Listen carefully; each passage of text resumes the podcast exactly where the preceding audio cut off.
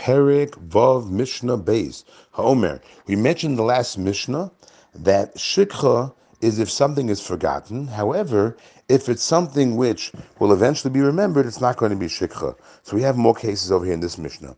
Omer, let's say he has his bundle. He left the bundle on the field. However, it was not sitting in the middle of the field. Shu samuch, it was next to these very important items. La gofa, a wall, velagodish, a stack of grain, la baka, or cattle, velakalim, or tools, plowing tools. So this one bundle that he forgot was sitting next to one of these important items. So Shchachon, he forgot this one bundle. But. That's not shikha. Why? Because since it's next to these, these important items, he'll certainly eventually remember them. Um, he'll remember this bundle, and therefore it's not shikha. But he'll still say no shikha is shikha. Why? Because even though it's next to these important items, it will not necessarily be remembered. That bundle won't necessarily be remembered, therefore it is shikha. That is the simple understanding of the Mishnah.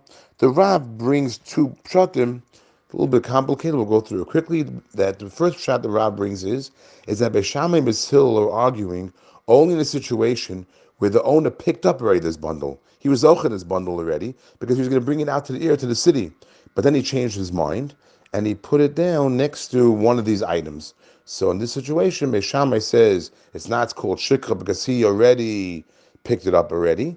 And Mesil says, no, that's still called shikha. And then the second pshat the Rav brings is is that by Shammai says it's not shikha no matter what, even if he didn't pick it up yet, because as long as he put it next to these items, he'll eventually remember and therefore it's not shikha. And Mesil says it's shikha as long as he did not pick it up yet. But but in this situation, Beis will agree that if he picked it up already and he was zochen it already, then even though he forgot it afterwards, it's not going to be shikha. So those two pshat to mention in the Rav.